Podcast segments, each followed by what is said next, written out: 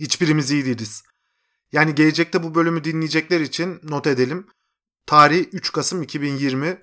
4 gün önce merkezi İzmir'den 70 kilometre uzaklıktaki Sisam adası olan 6-9 veya 7 şiddetindeki bir depremde 109 insanımız hayatını kaybetti. 1036 kişi de yaralandı. Rakamlar her gün artmaya devam ediyor. Biz tabi doğru düzgün rakamları bile öğrenemiyoruz. Deprem büyüklüğü hakkındaki rakamlar bile ne yazık ki kamuoyundan saklanıyor.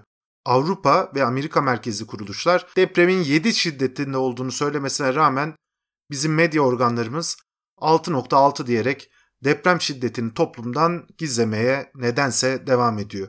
Bu yıl 25 Mart tarihinde Rusya ile Japonya arasındaki Kuril adası diye bir bölgede 7.5 şiddetinde bir deprem yaşandı. Bir kişinin bile burnu kanamadı. Bir tane bina yıkılmadı. Kimse ölmedi. Biz bugün depremin üstünden tam 91 saat geçtikten sonra Ayla bebeğin enkazdan kurtarılmasına sevindik. Yani bizim sevinçlerimiz başkalarının utanç duyacağı şeyler. Çünkü mesele enkaz altından çıkan çocuklara köfte vermek değil, çocukların depremde annelerini kaybetmeyeceği bir ülke olmaktı. Ne yazık ki bunu başaramadık. 2012 yılında yani 8 sene önce Ulusal Deprem Stratejisi ve Eylem Planı açıklandı. Plana göre 2017 yılında Türkiye'deki bina envanterinin çıkartılması gerekiyordu. 2017 bitti. 2018, 2019, 2020 bina envanteri hala çıkartılamadı. Çeşitli çalışmalara göre Türkiye'de yaklaşık 20 milyon yapı var. Çevre ve Şehircilik Bakanı Murat Kurum geçen sene bir açıklama yaptı. Diyor ki 6 ya da 7 milyon yapı sağlıksız. 6-7 milyon. 17 Ağustos'tan sonra 21 yıl geçti. Bugün bu ülkede hala 6-7 milyon yapı sağlıksız. Bakanlar da gayet rahat bunu söyleyebiliyor. Kimsenin yüzü kızarmıyor, kimse utanmıyor.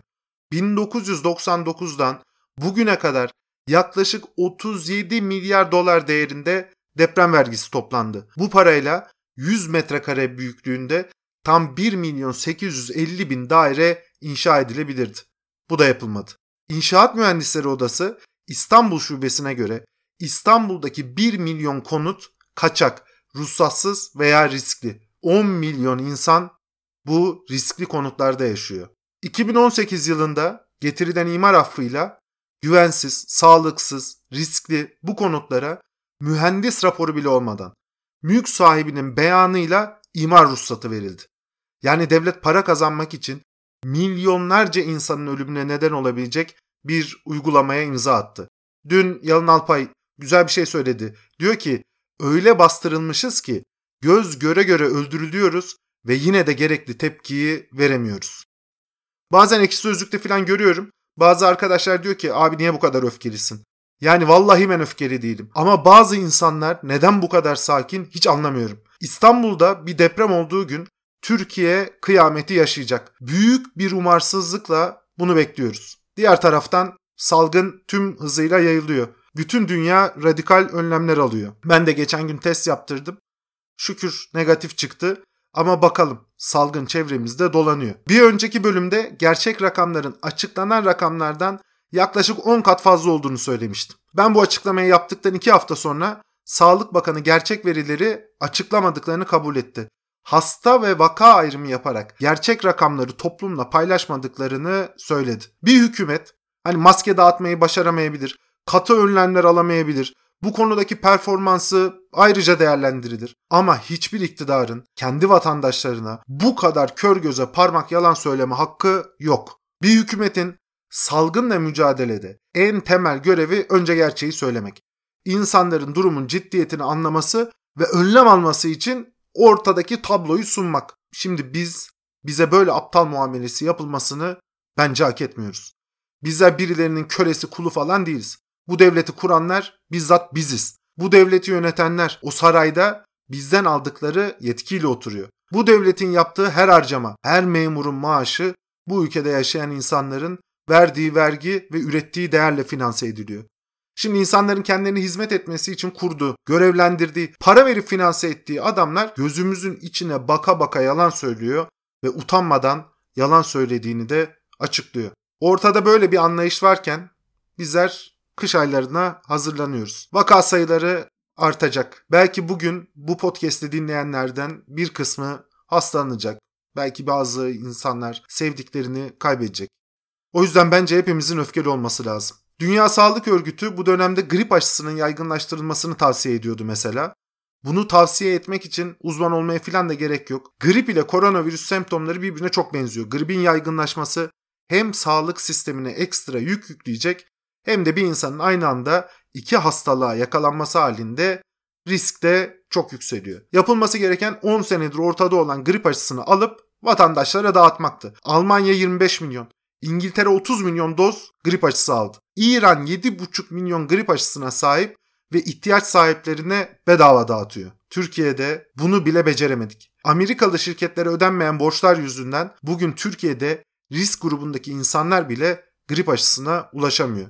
Şimdi 5 tane maskeyi 10 yıldır ortada olan grip aşısını bile dağıtamayan bir hükümetten koronavirüs aşısı çıkınca bizlere sunmasını bekliyoruz. 2021 yılı kapımızın önünde duruyor. İnsanların içinde bir umut var. Bu yılın bitmesini heyecanla bekliyorlar. Kimsenin umudunu söndürmek istemem ama 2021 bu yıldan daha kolay geçmeyecek. Bir mucize gerçekleşmeyecek. 2021'e girerken geçtiğimiz yıla göre ekonomi daha kötü. Türkiye'nin bütçe açıkları artıyor. Borç ihtiyacı yükseliyor. Türk lirası siyasi istikrarsızlık, yönetim zafiyeti ve kötü politikalar yüzünden değer kaybetmeye devam ediyor. Hepimiz fakirleşiyoruz. Salgın da yayılıyor. Ne yazık ki önümüzdeki yıl içinde yaşadığımız yıldan daha zor geçecek. Umarım hepimiz bu dönemi kazasız belasız hiçbir sağlık sorunu olmadan atlatırız. Şimdi ufak bir bilgi de vereyim. Böyle iç karartıcı bölümü bir son verelim. 42 dakika için bir Instagram hesabı da açtım. 42 dakika alt çizgi Instagram'da aratırsanız. Bölümlerle ilgili notları, ilginç hadiseleri, bazen bölümlerde anlatamadığım şeyleri ya da işte bana ilginç gelen bir takım bilgileri paylaşmaya çalışacağım. Hem de buradan sizin sorularınızı, görüşlerinizi de alabilirim. İletişim halinde oluruz. Bazen belki canlı yayın falan da yapabiliriz. Nasılsa önümüz kış, bu kış ayında da bol bol evimizde duracağız. O yüzden 42 dakika alt çizgi hesabından Instagram'da 42 dakikayı takip etmeyi unutmayın. Şimdi 2020 yılından bir kez daha çıkıyor. 1876 dünyasına gidiyoruz. Devrimin 100. yılı. Amerikan bağımsızlık bildirgesi ilan edileli yaklaşık 100, Fransız insan ve yurttaş hakları bildirgesi açıklanalı 90 yıl oldu. Cumhuriyetçi Parti'den Rutherford Hayes uzun bir mücadele sonucunda Amerikan başkanlık koltuğuna oturuyor. Bu Trump-Biden e, yarışına benzer bir yarış. Osmanlı'da ise işler çok karışık. 42 dakikanın yeni bölümünde Türkiye'nin çağdaşlaşma tarihi serisine Kızıl Sultan Ulu Hakan tartışmasına hapsolmuş 2. Abdülhamit dönemiyle devam ediyoruz. Hepiniz hoş geldiniz.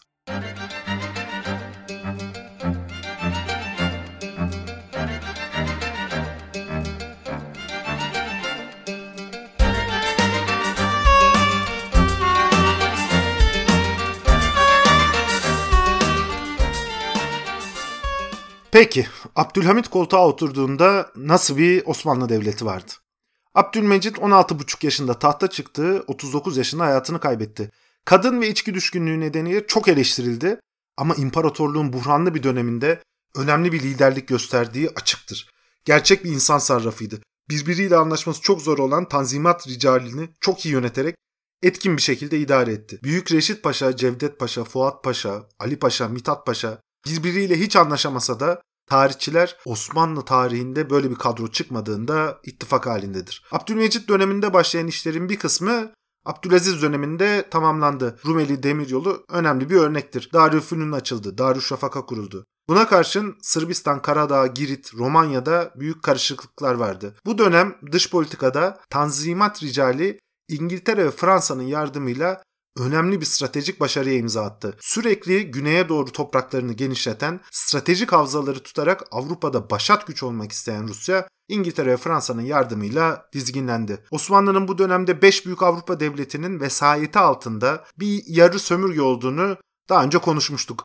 Kavalalı Mehmet Ali Paşa'nın İstanbul'u ele geçirmesi bu 5 büyük devletin araya girmesiyle engellenmişti. Varlığını Avrupa devletlerinin müdahalesine borçlu olan Osmanlı, klasik manada tek bir ülkenin sömürgesi olmamanın avantajını kullandı. Osmanlı'ya yönelen Rus tehdidinin İngiltere'nin Hindistan hattı üzerindeki Mısır ve doğudaki çıkarlarını da tehdit ettiğini gören Tanzimat ricali İngiltere ve Fransa ile ittifak kurarak kazandığı Kırım Savaşı'yla önemli bir başarıya imza attı. Dönemin devlet adamları 1856 yılında imzalanan Paris Barış Anlaşması'yla Osmanlı'yı 21 yıl boyunca Rus tehdidinden kurtardı. Ama Almanya'nın Fransa'yı yenmesiyle dengeler değişti. 1871'de Rusya Paris Barış Anlaşması'nı artık tanımadığını ilan etti. Rusya'nın harekete geçmesiyle 1875 yılında bağımsızlık yönünde hareketler güç kazanmaya başladı. Bosna Hersek ayaklandı. İsyancılar Rusya, Sırbistan ve Karadağ tarafından destekleniyordu. Abdülhamit bu karışıklıkları miras olarak devraldı.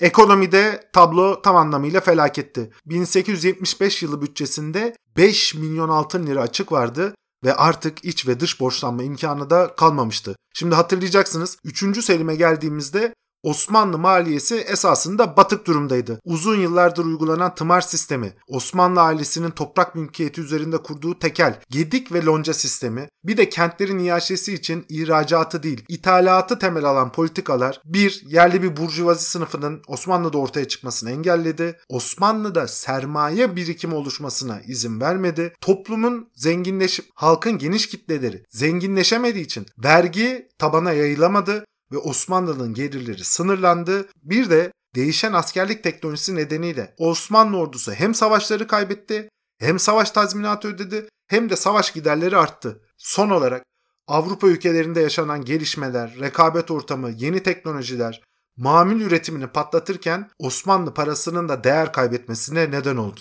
Osmanlı bu üretim gücüyle rekabet edemedi. Kabaca ortaya çıkan açıklar da Tanzimat dönemine kadar sürdü. Bu dönem devlet adamları bu bozuk yapıyı ortadan kaldırmak için çaba sarf ettiler. Tanzimat döneminin örneğin ilk bütçeleri denk bütçe niteliği taşır. Ama zaman ilerledikçe açıkların miktarı ve devlet gelirlerine oranı önemli ölçüde artış gösterdi. 1838'de imzalanan Balta Limanı Anlaşması ve diğer Avrupa ülkeleriyle yapılan serbest ticaret anlaşmaları yerli üreticileri rekabet açısından dezavantajlı bir konuma sokuyordu. Dolayısıyla gelir kalemleri de beklenen oranda artmıyordu. Yabancılardan ve gümrüklerden elde edilen gelirler de belli bir oranda düşüş yaşadı. Şimdi Kırım Savaşı öncesinde bütçe açıkları gerek miktar gerekse devlet gelirlerine oranı bakımından pek önemsenecek bir düzeyde değildir. Yani binde beşlik düzeydeki bu açıklar yönetilebilir. Ama Kırım Savaşı sonrasında yapılan savaş harcamaları ve savaşın etkileri bütçeyi ciddi şekilde etkiledi. Bütçe açıkları artmaya başladı. 1875'e gelindiğinde açıkların oranı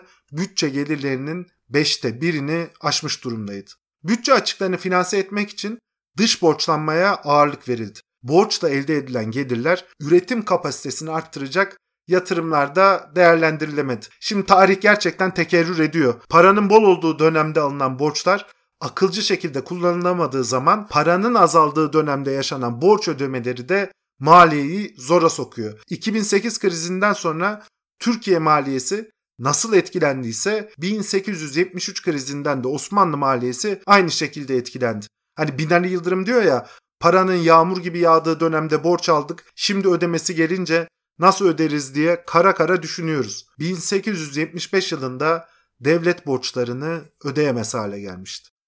Sadrazam Mahmut Nedim Paşa, Rus Nedim Paşa diye de biliniyor.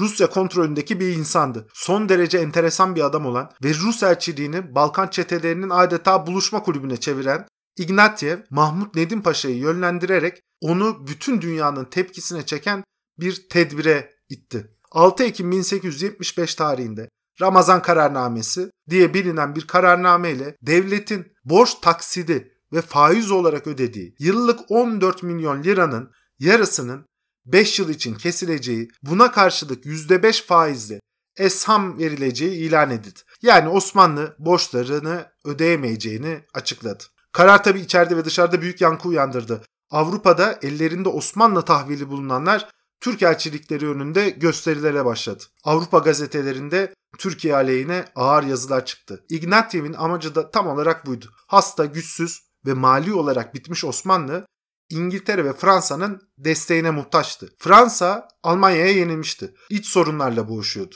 Rusya'yı tehdit edecek bir durumda değildi. Osmanlı'nın borçlarını ödeyemeyeceğini açıklamasıyla Osmanlı İngiltere'yi de kaybetti. Bu ağır maliyete rağmen Ramazan kararnamesi hiçbir işe yaramadı. Osmanlı Nisan 1876'da bütün borçların ödenmesini tamamen durdurarak moratorium, iflas ilanına mecbur kaldı. Bu suretle ve tam anlamıyla devletin mali iflası resmen kabul edilmiş oldu. Şimdi burada bir noktayı hatırlatmak istiyorum. Bu çok konuşulan bir şeydir. Osmanlı dış borçlar yüzünden batmadı. Osmanlı dış borç aldığında zaten batık durumdaydı. 3. Selim döneminde artan savaş masraflarını karşılamak için devletin borç para aradığı, borç para bulamayınca da kapkacak satarak gelir elde etmeye çalışıldığı Cevdet tarihinde yazıyor. Osmanlı'nın ekonomisi zaten batmıştı. Osmanlı dış borçlarla batık durumdaki bu ekonomiyi finanse etti. Taşıma suyla değirmeni döndürmeye çalıştı. Gelen finansmanla Bürokraside, askeriyede reformlar yapıldı. Ekonomi alanında atılan adımlar Osmanlı'nın içinde bulunduğu koşullar nedeniyle ne yazık ki yetersiz kaldı. Rusya ile yapılan savaşlar, bir taraftan iç karışıklıklar, nüfus kaybına da neden oldu. Üretim beklenilen seviyede tabii ki artış göstermedi. İthalat öncelikli yapılan uluslararası anlaşmalar yerli üreticilerin, bu Osmanlı ülkesinde üretim yapan insanların gelişmesini engelledi ya da iflasına neden oldu. Verginin tabana yayılması mümkün olmadı. Yani gelirler giderleri karşılayacak seviyede artmadı. Neticede ekonomi iflas etti. Ekonomik iflaslar sosyal olayları da tetikler. Ekonomi bitince toplumsal destek de sona erer. 10 Mayıs 1876 günü Fatih, Beyazıt ve Süleymaniye medreseleri talebeleri dersleri boykot ederek gösterilere başladılar. Halk sadrazam ve Şeyhülislam'ın azledilmesini istedi. Padişah Abdülaziz 12 Mayıs Cuma günü halkın taleplerini kabul ederek sadrazam, şeyhülislam ve ser askeri değiştirdi. Mithat Paşa'yı da meclisi vukala üyeliğine memur ilan etti. Gösteriler son buldu. Ama bu durum Abdülaziz'in tahtını kurtarmadı. Kısa bir süre sonra devlet adamlarının yaptığı bir organizasyonla Abdülaziz de görevden alındı. İşte bu koşullarda Abdülhamit iktidara geldi. Tablo bu. Meşhur paranoyasını anlamak lazım. Üçüncü Selim öldürüldü. Abdülaziz hal edildi. Kendisi de bir grup paşanın desteğiyle, organizasyonuyla padişahlık koltuğuna oturdu. Abdülmecid'in ölümünden sonra oluşan siyasi istikrarsızlık ve padişahların böyle sürekli halledilmesi geleneği de elbette kendisi açısından bir risk kaynağıdır. Osmanlı'da padişahlık koltuğunun kimseye can güvenliği vermediğini, her şeyinde pamuk ipliğine bağlı olduğunu çok iyi biliyordu. İçeride ve dışarıda da ağır sorunlar vardı. Bosna Hersek ve Bulgar ayaklanmaları devam ediyordu. Bunlara Sırbistan ve Karadağ da eklendi. Kuzeyde Rusya uygun şartları bulmuş, Fransa devre dışı kalmış, İngiltere'nin de Osmanlı'dan sıtkı sıyrılmıştı. İngiltere uzun yıllar Rusya'nın güneye inmesini engelledi. Ancak Süveyş kanalının açılmasıyla İngiltere yeni bir imkan aralığına kavuştu. Artık Mısır'ı kontrol ederek Akdeniz ticaretini ve Hindistan sömürgesini korumak mümkündü. Yani Osmanlı ile uğraşmaya gerek yoktu.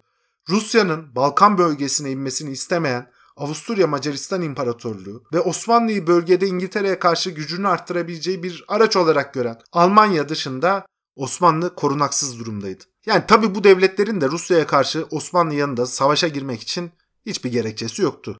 Kimse kendi çocuklarını başka bir ülkenin çıkarları için kolay kolay ölüme göndermez. Ekonomi desen zaten iflas halindeydi. Abdülhamit bu şartlar altında öncelikle tanzimat ricaline karşı halkın desteğini arkasına almak için bir PR operasyonuna başladı. Seraskerlik kapısında subaylarla yemek yedi. Bütün hükümet üyeleriyle mabeyin personelini Yıldız Sarayı'nda yemeğe davet etti. Burada yaptığı konuşmada da milli birliğe duyulan ihtiyacı dile getirdi.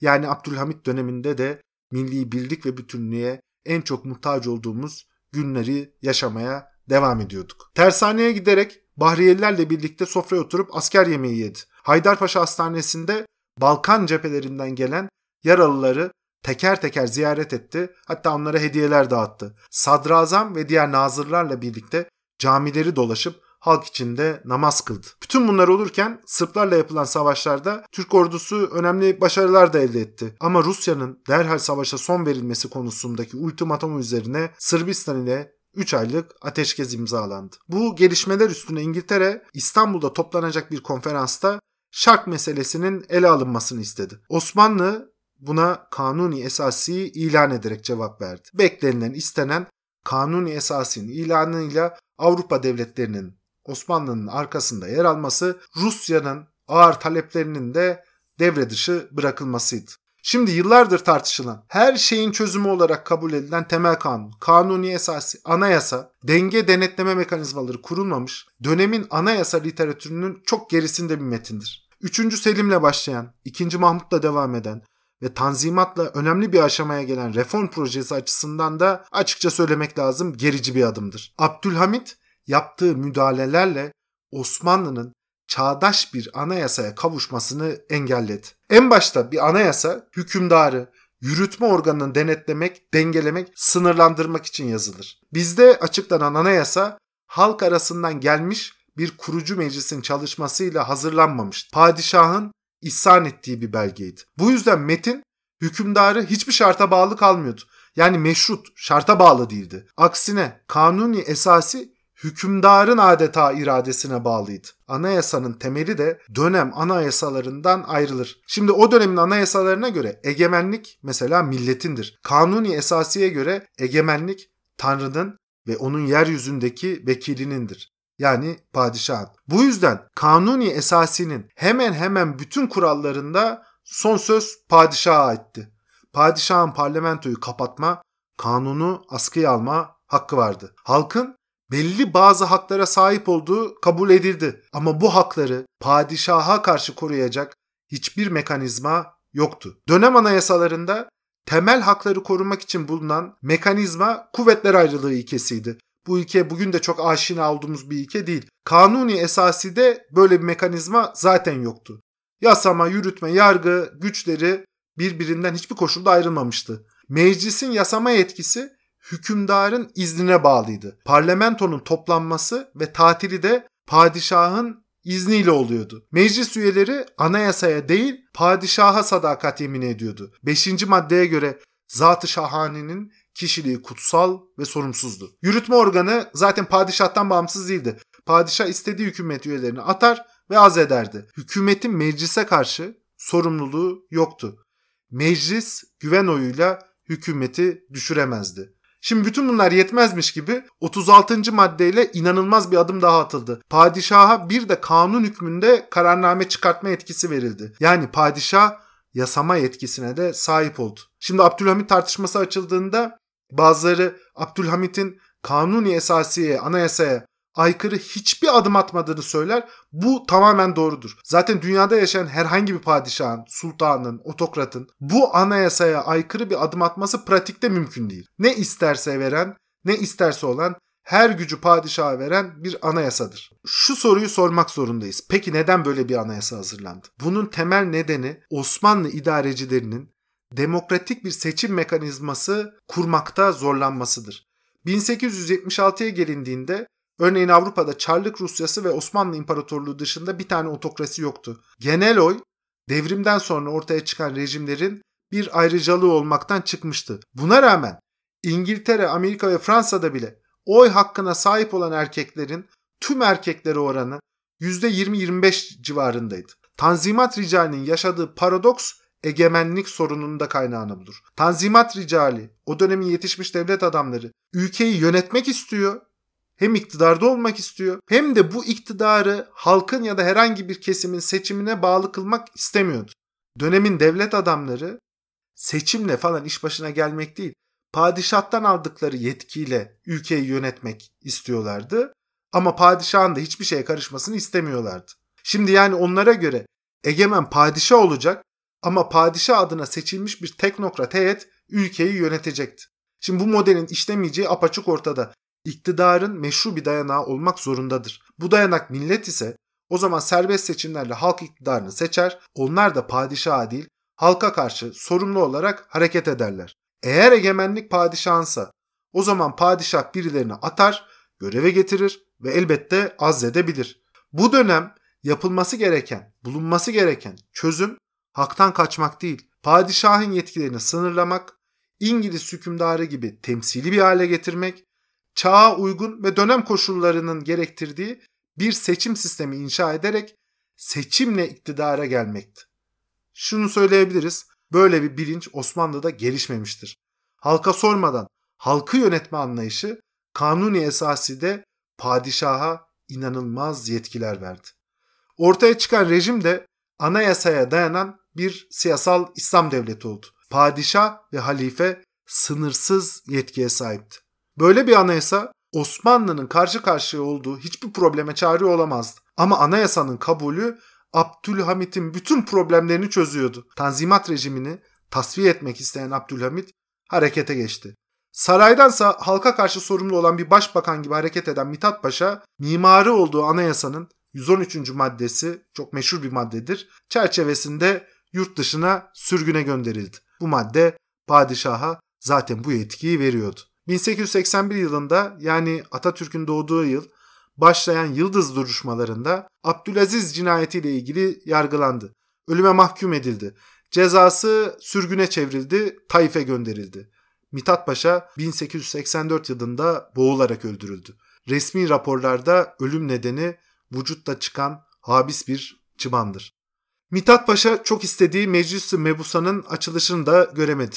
Ama Meclis-i Mebusa'nın açılışında Abdülhamit'in yaptığı konuşma kayda değer.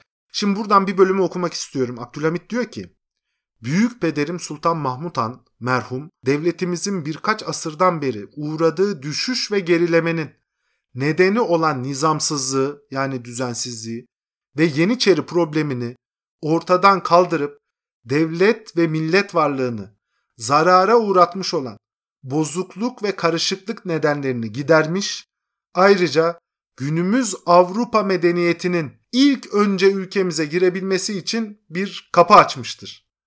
Babam Abdülmecit Han merhum da bu yolda giderek ahalimizin can, mal, ırz ve namusunun korunmasına kefil olan Tanzimat Fermanını ilan etmiştir.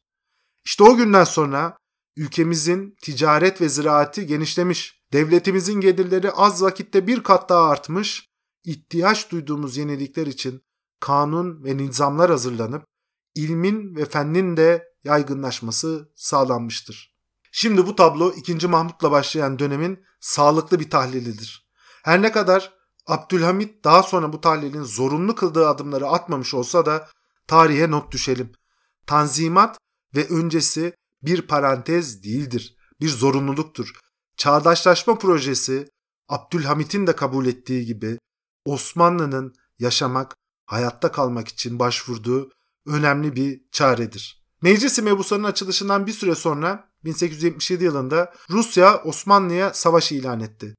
93 Harbi olarak bilinen savaşta Osmanlı ordusu tarihinin en ağır yenilgilerinden birini aldı. 28 Ocak 1878'de Edirne Ruslar tarafından işgal edildi. Osmanlı İmparatorluğu tabi bu şartlarda Avrupa devletlerinden yardım istedi. Ara bulucu olmalarını talep etti. Hiçbir Avrupa devleti bu talepleri kabul etmedi. Şimdi buraya bir parantez açayım. Avrupa devletlerinin bunu kabul etmek için de bir zorunluluğu yoktur. O dönem şimdiki dünyadan çok farklı bir dönemdi. Bir ülke çıkarı olmadıkça kendi vatandaşlarının ve kendi ülkesinin çıkarları aleyhine bir başka ülkeye yardım etmez. Biz muhtaç olduğumuz için Avrupa'dan yardım istedik. Onlar da çıkarları olmadığı için bize yardım etmediler. Sonuçta 2. Abdülhamit Rus çarından bizzat mütareke talep etti. Yıldız'da olağanüstü bir meclis toplandı. Bazı meclis üyelerinin Abdülhamit'i eleştirmesi üzerine 2. Abdülhamit önce toplantıyı terk etti, sonra da meclisi mebusanı kapattı. Anayasadaki deyime göre erteledi. Mütareke teklifinin kabulüyle başlayan görüşmeler Ayastefanos anlaşmasıyla sonuçlandı. Rusya Yeşilköy'e gelmişti. İstanbul Atatürk Havalimanı bugün İstanbul Yeşilköy'dedir. 93 Harbi küçük kıyamet olarak da adlandırılır. Bulgaristan'da yaşayan binlerce insan Anadolu'ya göç etmek zorunda kaldı. Muhacirler yıllarca yaşadıkları toprakları terk ettiler. Osmanlı Rusya'ya karşı ağır bir savaş tazminatı ödemek zorunda bırakıldı. Bu tazminat Osmanlı ekonomisinin çöküşünü de derinleştirdi.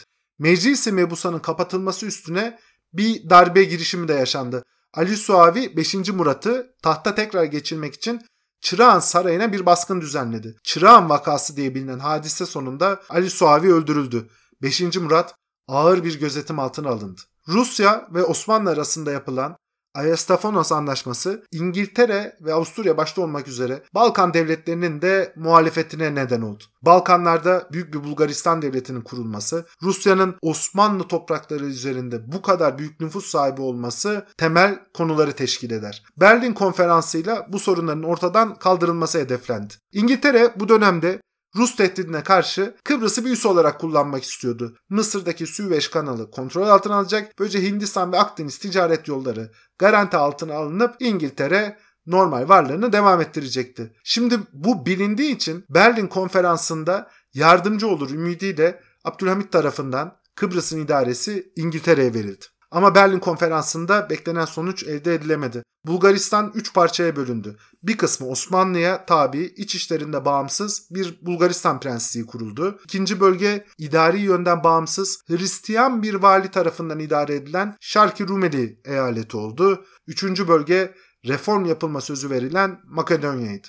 Osmanlı'ya kaldı. Sırbistan'ın bağımsızlığı tanındı. Niş ve Pilot Sırbistan'a verildi. Romanya'nın bağımsızlığı kabul edildi. Kars, Ardahan ve Batum Rusya'da kaldı. Yunanistan'a bir miktar toprak verildi. Bosna Hersek Avusturya'ya bırakıldı. İkinci Abdülhamit döneminde hani bir karış toprak verilmediği yönünde bir takım laflar edildi. Bunların hepsi masaldan ibarettir. Berlin konferansı sonunda savaşla alakası olmayan İran'a bile toprak verildi. Kotur İran egemenliğine katıldı. 93 Harbi'nden sonra Osmanlı'da istibdat yani baskı rejimi olarak bilinen yönetim başladı. Şimdi bunu şöyle açıklıyorlar. Dış politikada karşılaşılan güçlükler, bilhassa yabancı devletlerin içeride bir takım olaylar çıkartmaları, padişahı sıkı bir rejim uygulamaya sevk etti. Ya şimdi çok açıkça söyleyeyim bu kabul edilebilir bir özür değildir. 1876 gibi geç bir tarihte istibdat baskı rejimiyle ayakta kalmayı, gelişmeyi, yeni çağa hazırlanmayı ve giriş yapmayı düşünen bir iktidarın zaten ülkesine katabileceği hemen hemen hiçbir şey yoktur. Zaten yapılan uygulamalar da bu açıklamayı kabul etmemize imkan vermez. Şevket Süreyya Aydemir Makedonya'dan Orta Asya'ya Enver Paşa isimli kitabının birinci cildinde bir değerlendirme yapar. Der ki Abdülhamit'in iktidara geldiği devirde ya meşrutiyet idaresiyle Osmanlı yüzünü batıya dönüp iktisadi kalkınmaya başlayacak ya da bir istibdat idaresi içerisinde çöküşe yuvarlanacaktı. Bu hemen hemen doğru bir değerlendirmedir. Fakat bu değerlendirmenin bizim açımızdan siyasal tabanı eksik. Birincisi Abdülhamit bir ideolojiye sahipti. Kendisi ülkeyi geleneksel bir şekilde yönetmek istiyordu. Öykündüğü gittikçe demokratikleşen ve modernleşen Batı ülkeleri değil, otokratik bir yönetime sahip Çarlık Rusyasıydı. Halifelik makamının siyasallaştırılmasının da arkasında 2. Mahmut döneminden kalan bir örnek vardı. Abdülhamit bu makamı kullanarak geniş halk kitlelerine ulaşabildiğini görüyor, tarikatların desteğini alıyor Bürokrasi de kendine güçlü bir zemin kuruyordu. Çevresinde batılı eğitim görmüş kurmayları değil, daha çok alaylı kurmayları toplaması da bir tesadüf değildir. Batılı zihniyete sahip subayların böyle bir otokrasiye karşı tehdit oluşturduğunu anlıyordu. Alaylı askerler geleneksel yönetim biçimlerine elbette daha yatkındı. O dönem Türkiye'de askeri eğitim veren Alman Goetz Paşa Notlarında şöyle yazıyor. Padişahın evhamı yüzünden burada gerçekte iyi bir ordu kurulamaz. Atış eğitimleri zamanında o kadar sinirleniyor ki bazen istifamı verip onu kendi başına bırakmayı düşünüyorum. Askeri birliklerin yığınak yapması gerektiğinde de bir darbe komplosu olabileceğinden korkuyor.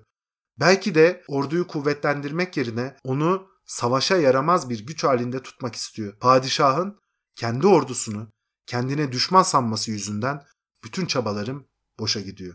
Şimdi bu satırlara neden olan düşünce boşa değildi. Çok uzun yıllar padişahların hal edilmesini izlemiş bir padişah evet de korkmakta haklıydı. Ama paranoyak derecede evhamlı olması Osmanlı'ya büyük bir fatura çıkarttı. Bu kuşkulu ve evhamlı zihnin diplomatik açıdan keskin olduğunu da kabul etmek lazım. Şimdi bu dönem İslam dünyasının çok önemli bir kısmı batılı devletlerin egemenliği altındaydı. Hilafet kartının dış politikada önemli bir kart olarak kullanılabileceğini Abdülhamit görmüştü. Hatta bu kart olduğundan çok daha büyük bir şekilde kullandı. İngiltere ve Rusya yönetimleri altındaki Müslüman ahalinin gerçekten ayaklandırılabileceğinden endişe ediyordu. Abdülhamit bu korkuyu provoke etti, yönetti. Dolayısıyla Abdülhamit'in siyasal İslamcılığı ve İttihat-ı İslam politikası esasında idealist bir tutum değildir, pratiktir. Bir boyutuyla iç politikaya yöneliktir geniş halk kitlelerini arkasına almasını sağlar. Diğer yönüyle askeri açıdan bitmiş, ekonomik ve mali açıdan tükenmiş, hasta adam olarak bilinen Osmanlı İmparatorluğu'na normalde sahip olmadığı dış politik manevra alanı yaratacak bir kart kazandırmıştır. İkinci Abdülhamit babası Abdülmecit'e göre önemli bir zafa daha sahipti. Abdülmecit'in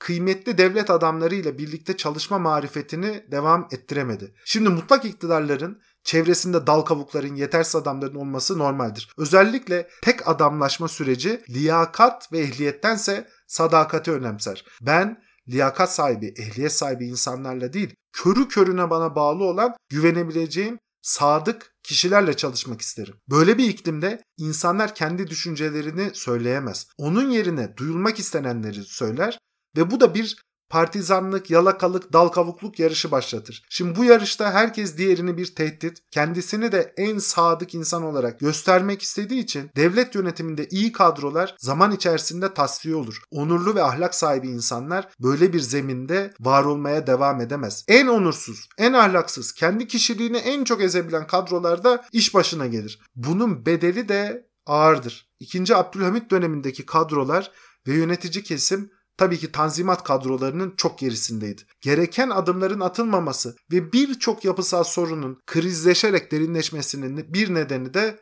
bu liyakatsiz kadrolardır. Abdülhamit bir darbeye veya suikaste uğrayacağı yönünde önemli bir evhama sahipti. Tehdit algılaması arttıkça baskı da derinleşti. Bu işin bir diğer sonucu da jurnalcilik ve sansür oldu. Hatırlarsanız bir dönem Türkiye'de de herkes dinlendiğini düşünüyordu. Aynısı daha önce yaşanmıştır. Jurnalcilik birçok sebeple kullanılıyordu. İnsanlar rakiplerini, hasımlarını karalamak, kötülemek için jurnale başvuruyordu. Doğru yanlış her şey saraya bildiriliyordu. İstanbul'da elektrik tesisatı yapılmaması, telefon şebekesi kurulmaması bu yolla sarayın havaya uçurulacağı veya suikastler tertip edileceği yönündeki jurnaller saraya yağıyordu. Toplanan her jurnal padişahın evhamını daha da arttırmaktaydı. Devlet bürokrasisi binlerce jurnalle baş edemez olmuştu. Bu durumun yarattığı ağır baskı ortamı tam 33 yıl sürdü. Sansürün önemli etkileri olmuştur. Düşünce özgürlüğünün olmadığı bu dönemde okur yazarların okumaya olan ilgisi arttı. Matbaalar çoğaldı.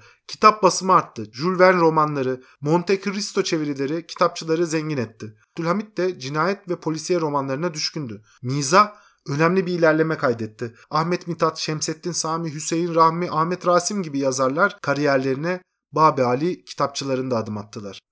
Doğrusu Abdülhamit de iyi bir okuyucuydu. Sarayında 10 bin kadar ve çeşitli dillerde değerli kitaplar toplayan 4 kitaplığı vardı.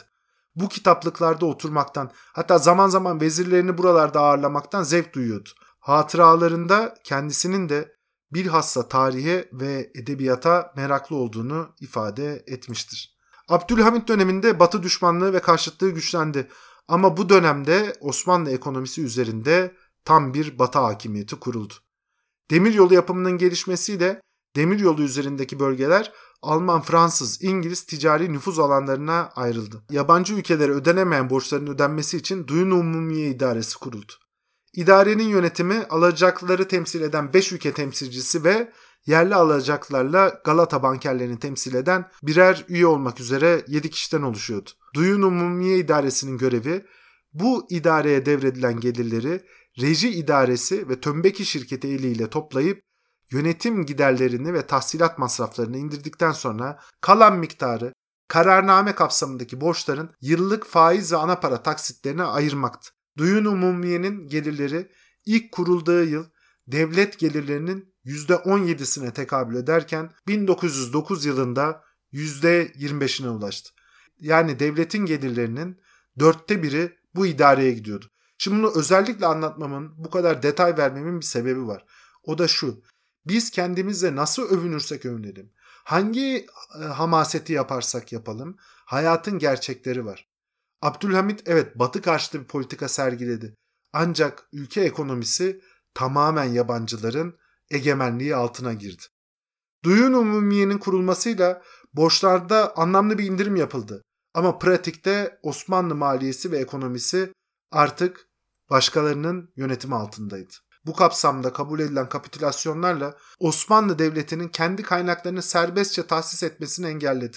Abdülhamit döneminde Osmanlı bütçe hakkını kaybetmişti. Demiryolları, limanlar, sigorta şirketleri, maden işletmeleri, telefon, posta ve elektrik servislerinde çalışan yetkili memurları vasıtasıyla yabancı ülkeler için Osmanlı ülkesi hakkında her türlü bilgi ve istihbarat erişilebilir hale geldi. 1876 yılında iflas eden tek ülke Osmanlı değildir. Ama Duyun Umumiye gibi bir kuruma herhalde izin veren tek ülke Osmanlı'dır. Abdülhamit dönemiyle Kızıl Sultan, Ulu Hakan tartışmasının ötesine geçmemiz gerekiyor. Esas konu Abdülhamit'in ideolojisi değildir.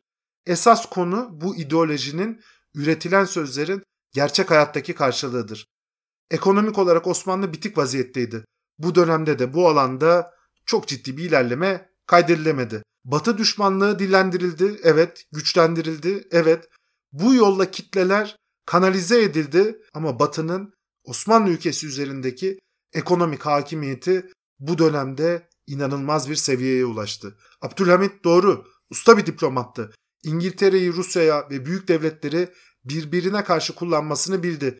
O dizide gösterilen, habire bağırıp çağıran, elçilere tokat atan insanla hiçbir alakası yoktu. Devlet adabı nedir bilirdi. Yalnız elindeki kartlar da az olan bir diplomattı. Yetersiz bir askeriye ve güçsüz bir ekonomiyle atılabilecek adımlar sınırlıdır. Bir taraftan bütün dünyayı fethi, İttihat-ı İslam, bütün İslam aleminin birleştirilmesi düşünülüyor. Diğer taraftan İstanbul ve çevresinin balık avı vergisi bile yabancılara veriliyordu. Büyük hayaller ve ülküler vardı ama Osmanlı kendi bütçesini yapamıyordu. Eğitim ve sağlık alanında atılan adımlar önemli. Orta öğretim kurumları çoğaldı ama ilk öğretim yerinde saydı. Özellikle modern eğitim alan tıbbiye ve harbiyede yetişen gençler Abdülhamit döneminin hızlı muhalifleri olacak. Hafiyelerle asi gençlik arasındaki mücadele döneme damgasını vuracaktı. Şimdi bu mücadelenin nasıl geliştiğini ve Abdülhamit dönemini konuşmaya devam edeceğiz. Şimdilik hepinize iyi günler diliyor. Tekrar görüşmek üzere diyorum.